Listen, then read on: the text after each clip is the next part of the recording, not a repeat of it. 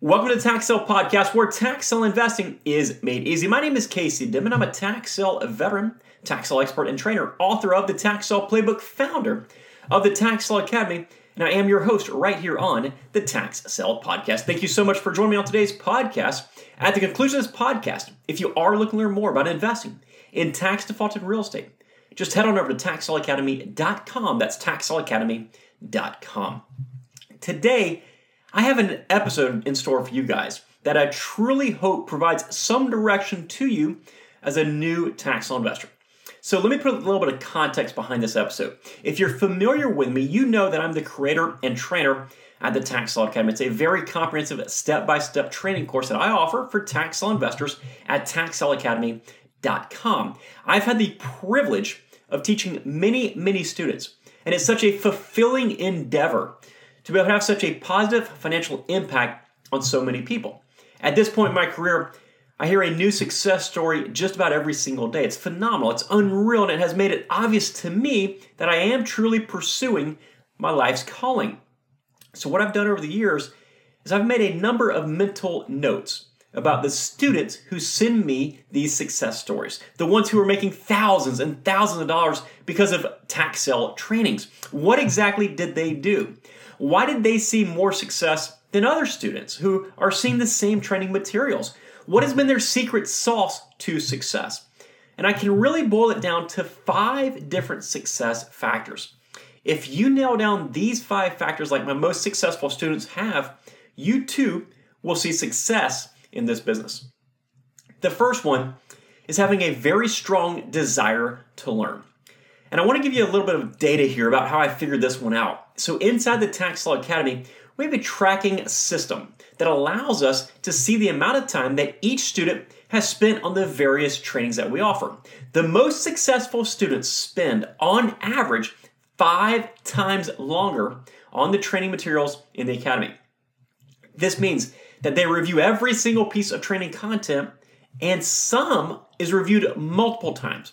Now, I'm not going to sit here and tell you that you must join the academy and you must go through all of my trainings and do everything that I say if you want to be successful. But what I am here to tell you is that, that this data demonstrates that having a strong desire to learn is a prerequisite to being successful in this business. Those same students have also told me about their efforts outside of the academy to learn.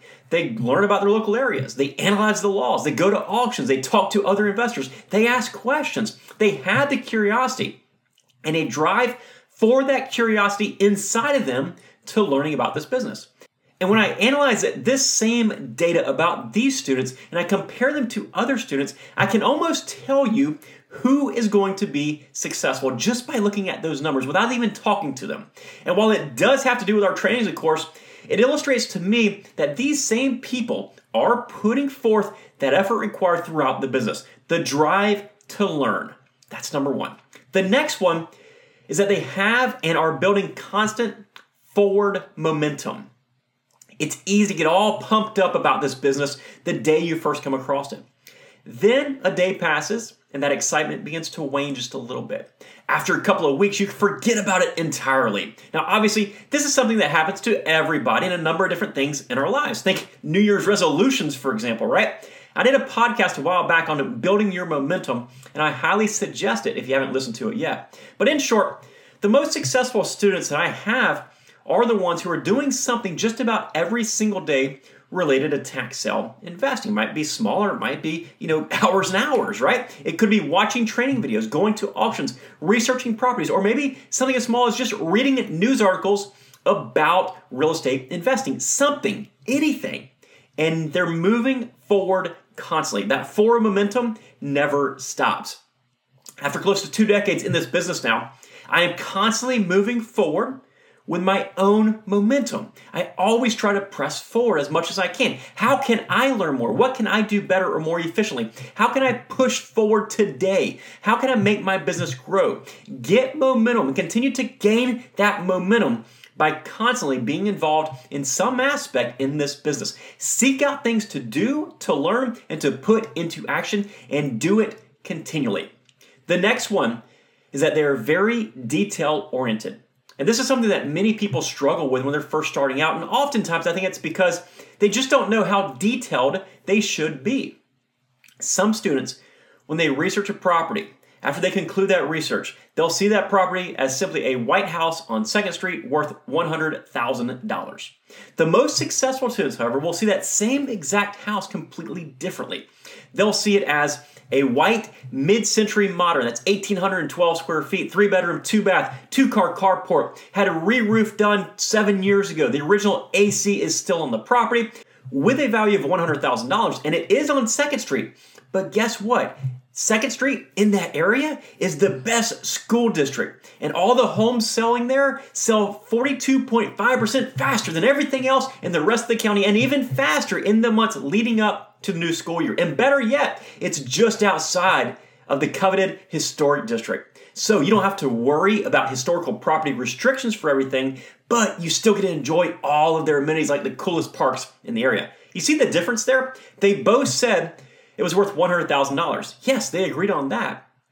But the most successful students went into incredible detail about that very same property. They knew square footage, they knew about all the major mechanical items, about the school districts, and how quickly the properties will sell in that area. And this is all public information for the most part. It's at the fingertips of whoever wants it and knows where to find it. Yet, many students fail to put forth the effort required to find it, while the most successful students do. They are very detail oriented. And obviously, this is just one example of how detail oriented they are. I've got students who have created genius marketing plans, others who know tax sale laws as good or better than I know them. I've got others who have created their own proprietary software to invest in tax liens. These students know details. It's not just tax sale investing to them, it's a business, it's a machine, it's a detail oriented process.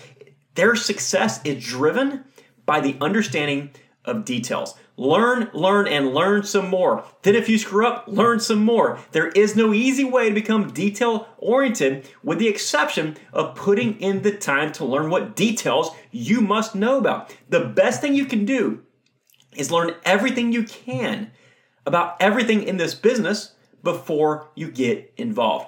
Become detail oriented. Another key trait is that my most successful students are very flexible.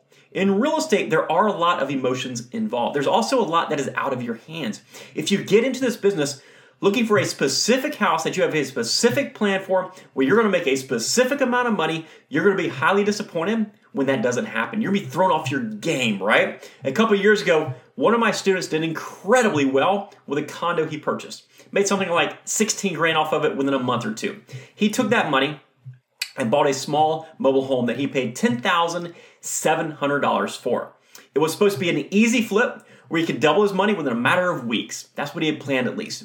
But that property was occupied. It was being lived in by the son of the former owner who lost it through tax foreclosure. That person had apparently lived there for an extremely long time, but understood that he no longer had any say in that property since his father lost it. Long story short, he ended up staying there as a renter for this property. And last I checked, he's paying $650 per month as rent to stay there. That's a 73% annual return. Try getting that outside of tax sales, right?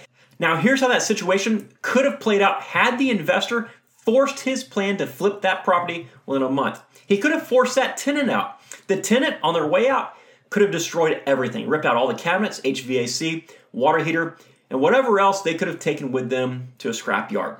Then the investor will be stuck with an empty, beat up house that needs to be gutted and remodeled. That likely would have cost a lot more to do that than his original investment in that property. But because of his flexibility, he's actually done incredibly well with it. And that's just one example.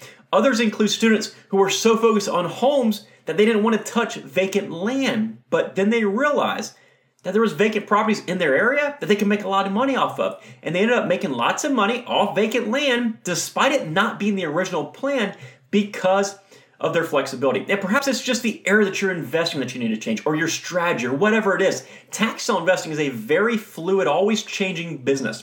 The process and the laws, those will remain the same but the rest requires flexibility. Learn how to always ask yourself is there another way? Are there any other options? And you'll be surprised that you might actually end up making much, much more money and having less stress and aggravation while you do it if you're flexible.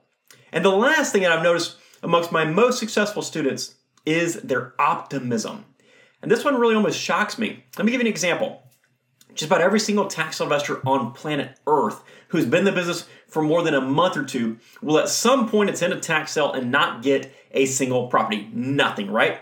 The least successful students that I've ever seen will see it as a roadblock. It'll be a reason for them to quit, to question, or to become apprehensive and start backpedaling in this business. We compare that to my most successful students who will see it as a learning experience. They'll use it as a way to learn about the process, to meet other investors, and to grow. They see it as a step in the right direction. They will literally email me and say, Listen, I went to my first auction. It was a great time. I didn't get a single property, but I did this, this, this, and this. You can tell just by the tone of their email how optimistic they still are despite not winning a single property. And this might even go on for a year or longer, right? But did you see what happened there? The same exact situation. They went to an auction. They didn't win or they weren't able to buy a property. But two entirely different takeaways quit, get frustrated, or use it as an opportunity. Now, depending on your level of optimism, you choose option A, where you quit, or option B, where you keep pushing forward and use it as a learning lesson. That optimism also tends to fuel all the other stuff that we discussed today. When you're optimistic, you'll generally want to put in the effort and the work required to be successful. You'll want to learn the details, to know what you're doing. You'll want to learn how to be flexible. You'll want to learn how to constantly be building momentum. You'll want to do all that stuff. Those who lack optimism do that stuff sometimes only because they have to. They have to read the stupid laws, to stare at the computer screen to research. They have to go to an auction. They see it as an inconvenience. Whereas the optimistic mindset looks at all these things and everything else in this business as an opportunity. I get to, not I have to. You get to do all those things to bring that opportunity in front of you. You get that opportunity. So be optimistic or get out of this business. That's all there is to it. Thank you so much for joining me today. I'm so thankful of the opportunity to teach you about this incredible business. I've got countless resources for you in the show notes down below. If you're looking to get started right now, you can head to taxsaleacademy.com, grab a copy of my free book, The Tax Sale Playbook, or just click that join button if you want to take advantage of our most comprehensive step by step training and become a member of the Tax Sale Academy. Now, as you're probably aware, I've produced more free trainings on tax law investing, including this podcast, than anybody else. And in exchange, I'd be so very grateful if you took just a few seconds out of your day to leave us some positive feedback on whatever platform you're listening to us on, it really means a lot to us. And we read every single feedback comment and notice each five star review. Thank you again for listening, and I truly hope that this episode has helped you out. Take care. Bye bye.